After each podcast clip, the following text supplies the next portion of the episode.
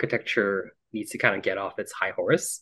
We need to kind of be architects without a capital A and kind of like get back to get back to or, like our origins in a way. That's my interpretation.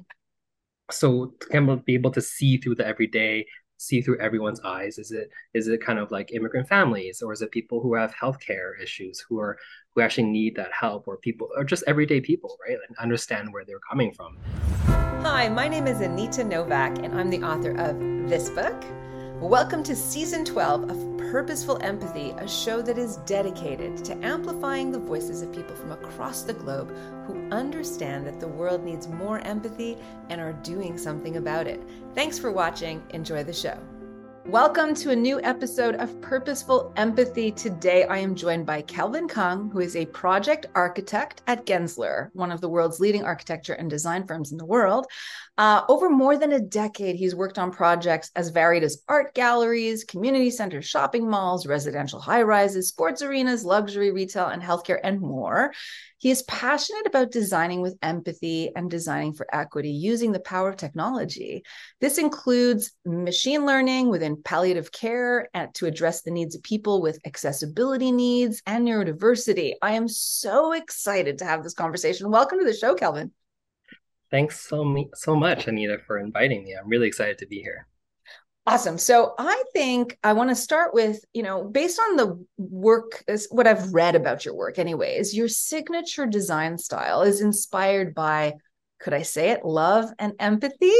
Um, why do you suppose that's the case? Like, is there a backstory that would take you here?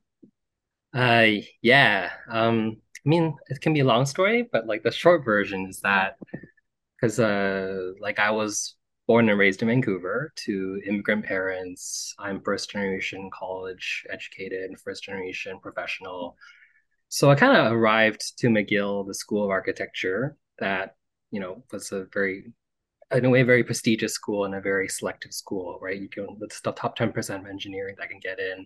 I had to pull off a 96% average in public school to have that opportunity and I moved cities, so it was like a very big change. But I kind of found myself lost, right? Like there was um a lot of my friends, like they were their parents were professionals or they were architects, and they already knew a lot of like Mies van der Rohe, Corbusier, all these kind of different architectural values and systems and kind of the language behind it. And I was just like fresh. And my first year, like I always kind of felt that I didn't really know what I was doing, and it didn't feel that like why do we we had a lot of discourse about creating interesting forms or interesting, cool geometries. And I, even though I thought that was important, it was like, well, I think we need to do more. Aren't we civic members? Aren't architects supposed to be able to provide for people?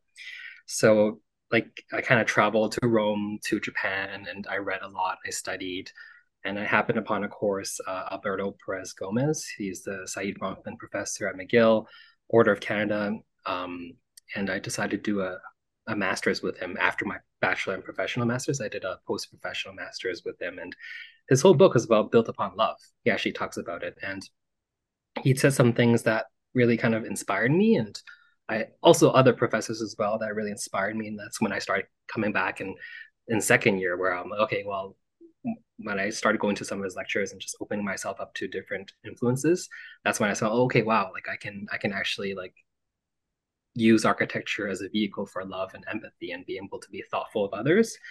And it kind of also came from being an outsider right? Like if i'm i'm lgbtq so growing up i always felt that kind of sense of isolation. Being bipoc i also felt that, felt that sense of, uh, sense of isolation. So how do we provide spaces that are truly loving and empathetic and warm and once I had that epiphany, I found it like going to Tadao Ando's building in the Chichu Bijutsukan in Japan. It's an art museum, the way he uses natural light. And I was like, I had this epiphany.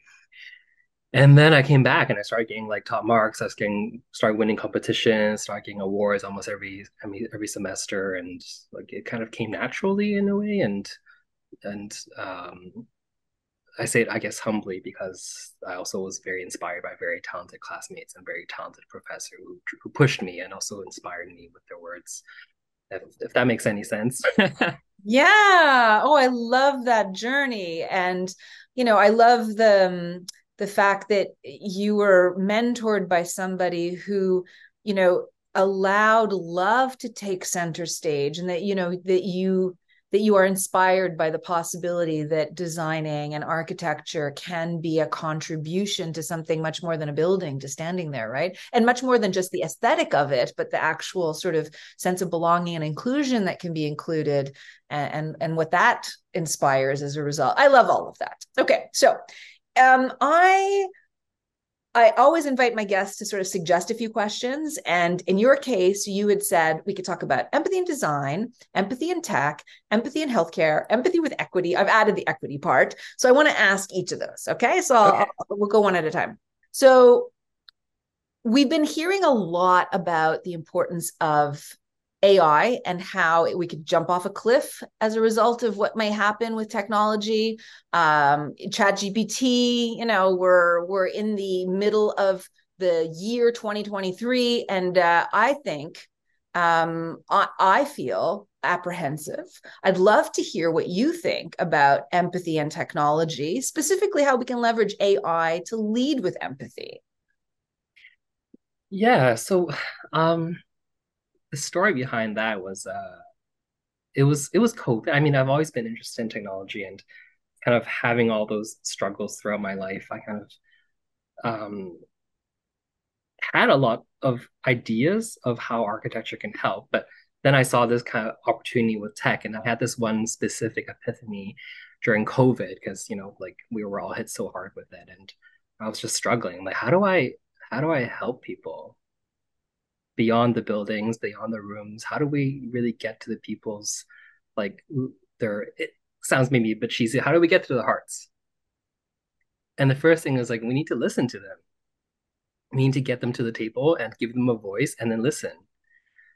And that's like the first step, right? So how do we how do we get those stories? And uh, I was working on community centers, and we were part of this. Uh, there was an engagement team. So how publicly funded community centers work is that we have engagement as part of the requirement. You have to go and you know get these surveys done and then go for in-person session. They're pretty regulated.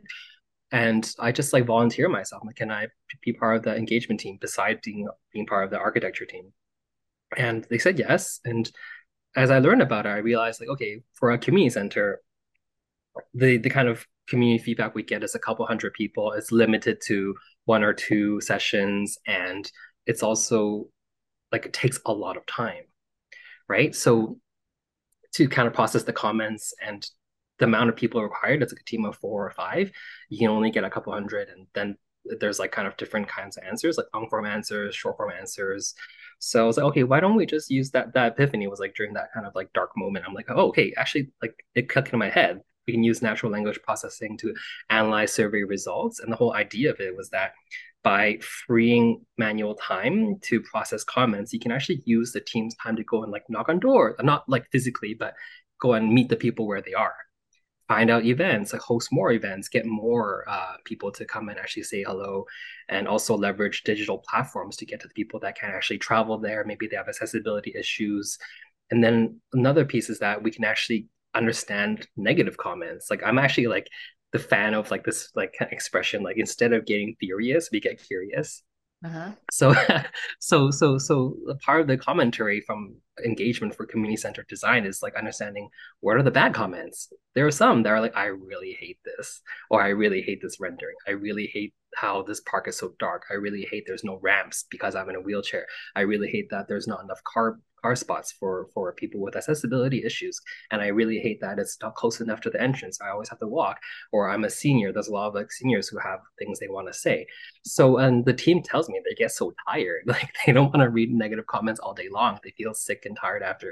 I'm like I, i'm i'm a fan. I want to know because i think at the core of negative comments it's like it's not really anger. It's actually sadness feeling sad, feeling disrespected. And to me, that's a great sign. Okay, there's a strong conviction and opinion. Let's understand. And you with machine learning, you can use that to kind of like process it and treat it almost like a science.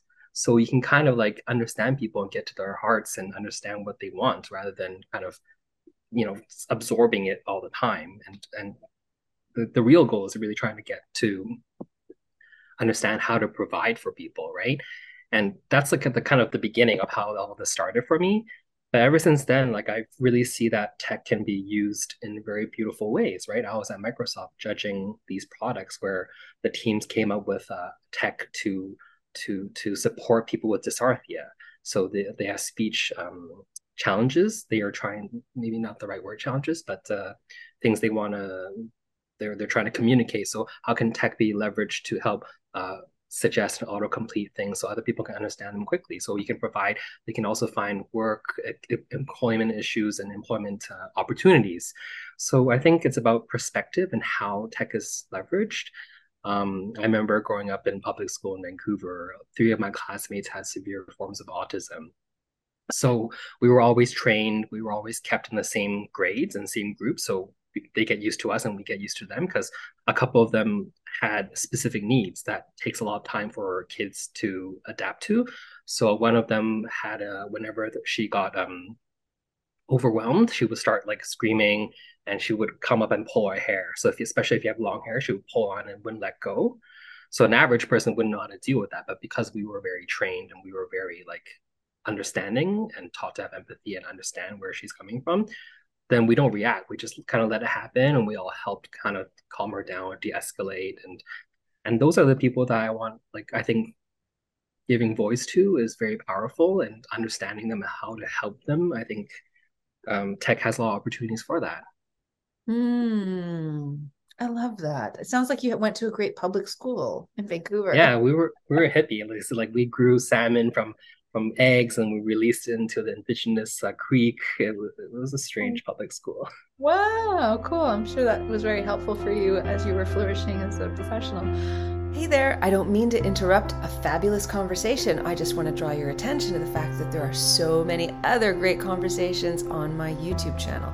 Over 120 episodes with already 25,000 views, completely organic, thanks to you, my listeners, viewers, watchers. Please subscribe. The world needs more empathy, and you have a role to play. Um, okay, so now let's talk about empathy and design. Um, how can we expand beyond architectural roles using empathy? So, I guess part of it is um, maybe it's kind of architecture needs to kind of get off its high horse. We need to kind of be architects without a capital A and kind of like get back to get back to or, like our origins in a way. That's my interpretation. So to kind of be able to see through the everyday, see through everyone's eyes. Is it is it kind of like immigrant families, or is it people who have healthcare issues, who are who actually need that help, or people, or just everyday people, right? And understand where they're coming from. Because I think with modern architecture, capital M since the 1900s. I'm also a part architectural historian studying with uh, history and theory.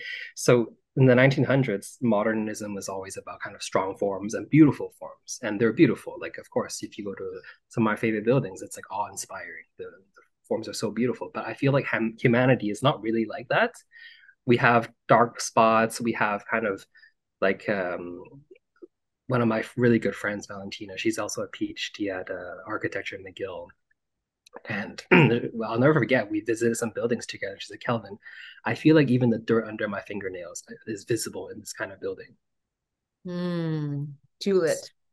Yeah, it's too perfect. Like it's not human. Oh. It's meant to be experienced as almost like an artistic object, but you cannot live in it. It does not support civic life. And I think part of it is like kind of studying history, right? Our the one of the oldest uh, manuscripts we have access to is Vitruvius's um, books on architecture, the 10 books of architecture. And he kind of writes it's like 2000, 2000-ish years ago. And the three main qualities he writes about is firmitas, utilitas, and venustas, which translates to uh, the three ideals is strength, uh, utility, and beauty. Mm those are three kind of major aspirations that architecture should aspire to. But uh, the other interpretation that I learned from Alberto and other McGill professors is that venustas is typically translated as beauty. It's like a, and we understand that as visual beauty because we're a very oculocentric world. One of the first books we read in McGill was Eyes of the Skin. So how do you see through the world through your own skin rather than just mm-hmm. the eyes? But the point was that venustas, the argument is that it's actually alluding to uh, Venus, the goddess of love. And the idea is that with with Venustas, Vitruvius didn't just mean look for a visual beauty. It's about creating buildings that can move the human heart mm. and create empathy. And to me, it's about being able to design and think for the other. So, so to me, I think looking at history, you can actually see like architects had different roles, right? My other favorite um, period that I was kind of specialized in during that master's was um, Filarete's work. He's like the 15th century Renaissance architect. He did a whole treatise called the Trattato di Architettura, and he did a bronze door for St. Peter's. But he writes about it in his first book about the role of the architect. And he actually he kind of compares actually the architect is actually the mother, and the patron is the father. And he kind of compares creating a building as like having a pregnancy hmm. for the architect. The building is is is you know in, inside your body. You let it grow as an idea, and you give birth to it. And if the building is sick, you're sad. And if building like gets demolished or somehow you know gets destroyed, you'll also be sad. and You'll think about it. So so I think there's kind of a lot of different interpretations about how architects can be, and it kind of got lost in different periods of history. And he other he also writes the first architecture I remember in Filarete's book was that it was uh, I think it was Adam that left the sanctuary and he covered his head to block himself from rain. So the first act of architecture was an act of protection. Hmm.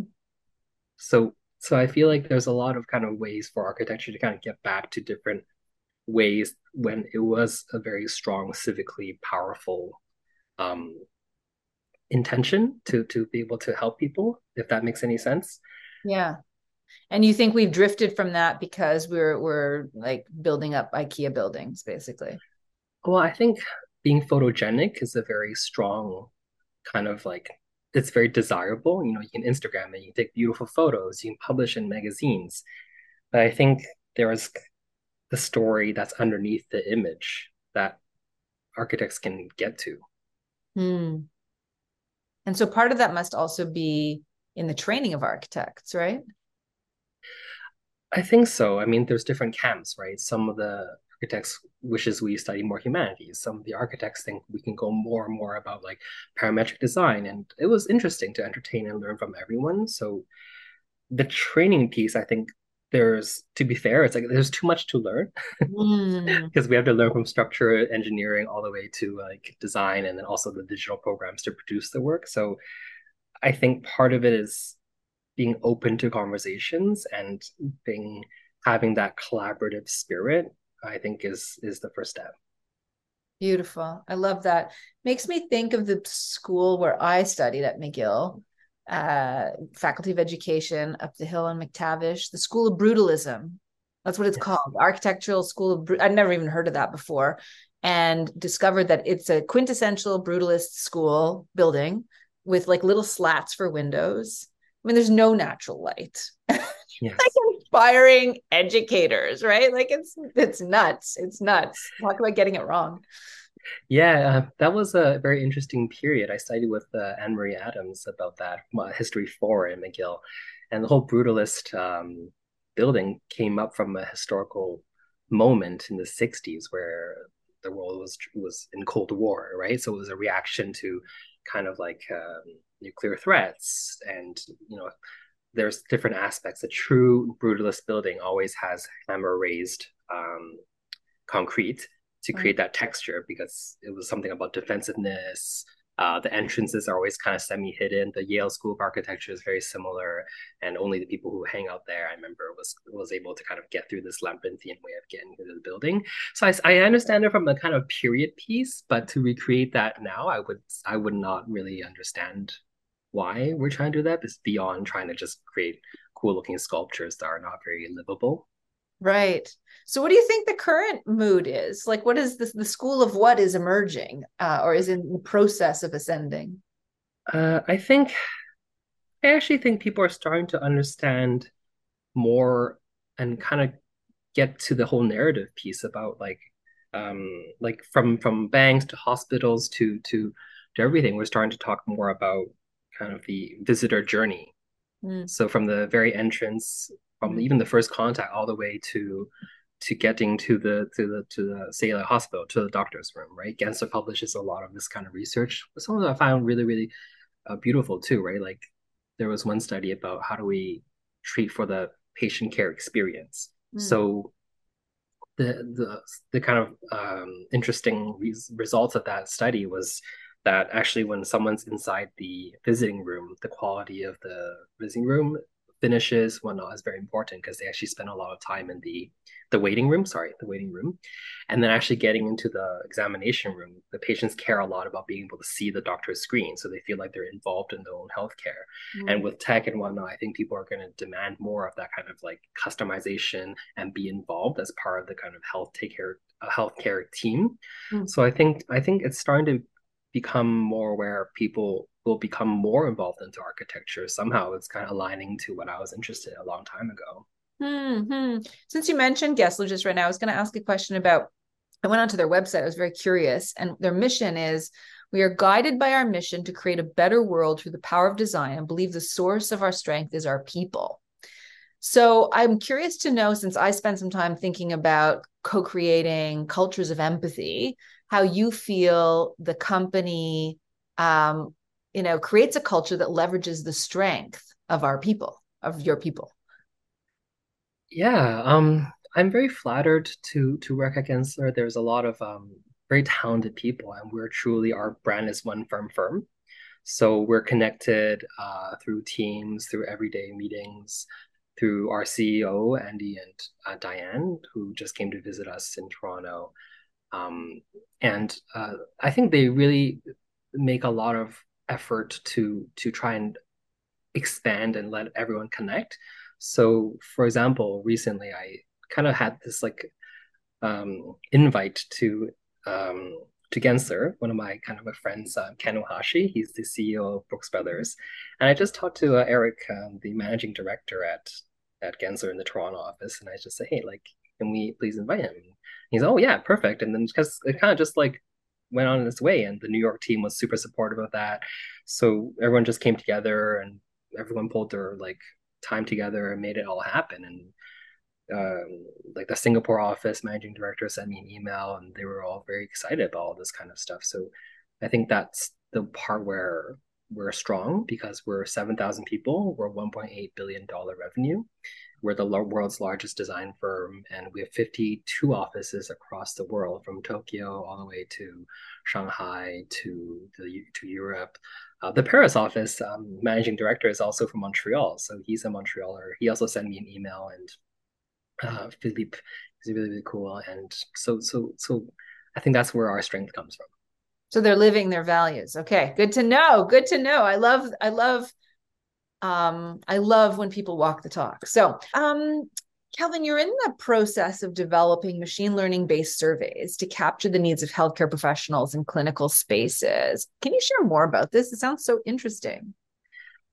Yeah, so that's like a natural progression from designing community centers. that kind of gave me this precedent in my mind that, oh, we can use it for uh, addressing health issues. And this was a kind of a, a struggle for me too because my dad had cancer in high school and it was a very sudden thing and a very aggressive form of cancer so that actually almost affected me so much i couldn't get in like i almost didn't make it all the way to university because i was just like exhausted from the whole family we went caretaker mode pharmacy management sorting through all the pills doing chemotherapy, researching and listening to the doctor. And you know, I also have to be a translator because you know sometimes the medical jargon gets really intense and helping read through the paperwork. It's kind of the the immigrant family experiences like that. So so it came from that. And my dad, unfortunately, just as I graduated from McGill, like he passed away. It came back, the cancer. Mm-hmm. And um, so for a long this time, I couldn't step in the hospital. I just spent way too much time in ICU, palliative care, all of that. It was just like it was too much. It was I you know I'd put on zero suits. We had to have masks on all the time because the chemotherapy was so strong that uh, you know you can't step inside a room. You can't even bring flowers in because you bring certain bacterias. Mm-hmm. So so so yeah, I couldn't step inside hospitals for the longest time. But this year there was um a challenge, the Shift OA challenge, that asked about Uh, the Ontario Association of Architects had a design challenge asking about how do we use architecture in healthcare. So that's where I kind of stepped in. Like, I got to conquer this fear because I'm like, okay, if I actually bring all my thinking, all my skill sets, I can help people. And I like it's kind of that engagement where if you lean into your fears and try to conquer it, that comes from a very strong place. So of course I was in this like cafe over Christmas, just like my Christmas holiday. I was just designing these palliative care rooms and everything came together super quickly. Uh, and the idea is that I want to be able to learn from all the different um, healthcare professionals too. Like I'm in contact with some of the doctors uh, through our McGill network. Some are from Harvard too, and they have so much to say. Right, I was at Dr. Sanders' um, lecture, the palliative care chair at McGill right now, and one of the respondents, when I asked about the question, how do we improve architectural design? Everyone has so much to say, and I'm going to have a meeting with him soon. One of the uh, one of the participants said, like, yeah, like her her mother when she was in palliative care, rather than sleeping on the bed, they actually want to they spent their days actually spent um, on the lazy boy because that mm-hmm. was better for the back. They felt more comfortable. But the way the room was designed was that the phone jack was right beside the door because I think it was a long time ago. There was still a wire attached to your phone. Mm-hmm. So every time they were on their lazy boy, but they're on the phone talking to a family member or whatever, and the doctors or nurses or whoever comes in, they would trip over the phone jack. Mm, so fix. it's a simple fix where like you can just move the phone, the data, whatever. We do that as architects. Um, for for the room, and that would have been a lot more thoughtful. But it's such a small thing; it could have improved the the day to day experience by so much. And that's where I want to know, like all these kind of from small to big things. How do we improve a palliative care or hospital experience, really? Because even if you're an outpatient for cancer treatment, chemotherapy, a lot of this stuff is hinged upon the patient experience that can be improved from very very small things. I remember a lot of it just came from spending so much time with my dad, right? There was no music in a room because the room was not equipped for that. But we spent so much time there, and I had to bring my laptop and preload music on it and kind of play music for him. And I just remember seeing his face, having such a sense of relief, listening to his favorite songs, the Beatles. Um, you know, so that I think using tech to kind of access all that information is going to be so helpful to guide the design process right. User experience as you said you know from the start to the finish. Why why wouldn't we if we can right? Yeah. Yes. so, love it. Okay also in terms of empathy for equity as a board director with ArQuives which is the largest independent archives for the lgbtq history in the world you're designing the first lgbtq plus virtual gallery. Tell us about your vision for this initiative. It sounds so cool yeah, so that came from also spending a lot of time with the with the archives group, and they're a wonderful community um, of of people who've been really supporting queer rights, LGBTQ rights, and uh, I love them. They they have so much to share. So this kind of idea also came from this idea of you know designing for people with accessibility issues, um, and people who are in smaller towns that cannot make it into the bigger cities because we know like a lot of queer people come to bigger cities because they can live with other people find like-minded people find anonymity as well. With so many people it's hard to be able to pick people out. So my idea is that can we provide a sense of safe space or brave space whatever you want to call it for people who can't reach the archives? Mm-hmm. we can't physically come because we're in toronto we're a downtown location. So if they want to read books they want to uh, read historical like we have a first edition of oscar wilde too right? Like we can you know have certain parts that we can scan digitize whatever you want make it into a digital experience. And then i can just i've been already working on it working on this kind of digital model that can be experienced through vr through their phone through their laptop whatever they want. Um, part of it i'm also recreating a historic queer space from the 80s, which was rated before. And I've met the seniors who used to visit these kind of speakeasy community center spaces, which was fascinating, just the historical kind of uncovering of all of that. And how do we actually recreate experiences that are meaningful for everyone and all the while providing access for the future, for future generations. And I think a lot of that came from I spent time this last year at the 519, which is the local community center for, for queer people and LGBTQ plus families. It's one of the largest ones in Canada, and uh, I've been mentoring a lot of the queer kids, and I think like they can use someone that or something that feels like they have someone in their corner, or or, or something that is you know more engaging than a website, right? They can go and visit spaces in a safe space on their own terms. That's kind of where that thinking is. Love it. Love it. Well, look, you know, the way I see it, you've been working for a little over 10 years as a professional now and you've you're you know working at uh, the premier architect and design firm in the world uh, winning all sorts of awards really pushing the envelope in terms of how tech can be helpful in people's lives using love and does and empathy through your whole design i wish you nothing but the best it's been a wonderful conversation i'll ask one final question which i ask all the guests and that is if you can remember a time in your life when you were touched by empathy and what that meant for you when you were on the receiving end of empathy and how that what how that mattered to you. I'm to be i'm to be greedy. I'm to make two small stories about that. Sure. the first one was i think working on the western north york community center which we won the community architect award of excellence for. And that was i think it was a long journey of design. It was very, really, really, really tough. I worked really hard. But I think one part of that story is um, my partner who kind of watched over my shoulder designing that because this was during COVID. Like we were all were from home. So he saw me do all these design options and we are vibing over between love, empathy, design, and science. So we kind of one time he, we kind of had this epiphany together whereas, oh, uh, uh, you're kind of working on this terracotta facade design. So, oh, we were kind of looking at the different two phases of light, how it's a wave, how it's a point, but also the ridges become inspired by terraformed ridges in the ocean. So we, we access something that's truly universal and science-based and artistic, but it's also human.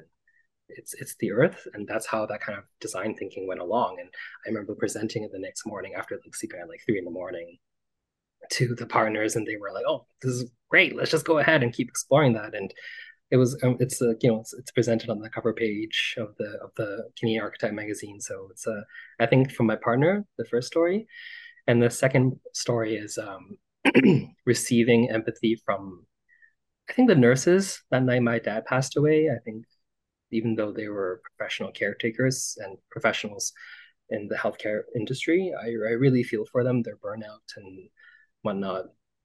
But that night when my dad passed away, I remember they cried with us. Mm. That for that moment, like I felt, even though it felt extremely lonely, I felt like they cared. And I think just being in that space where people cared for that one moment was very empathetic and I'll never forget that. Mm.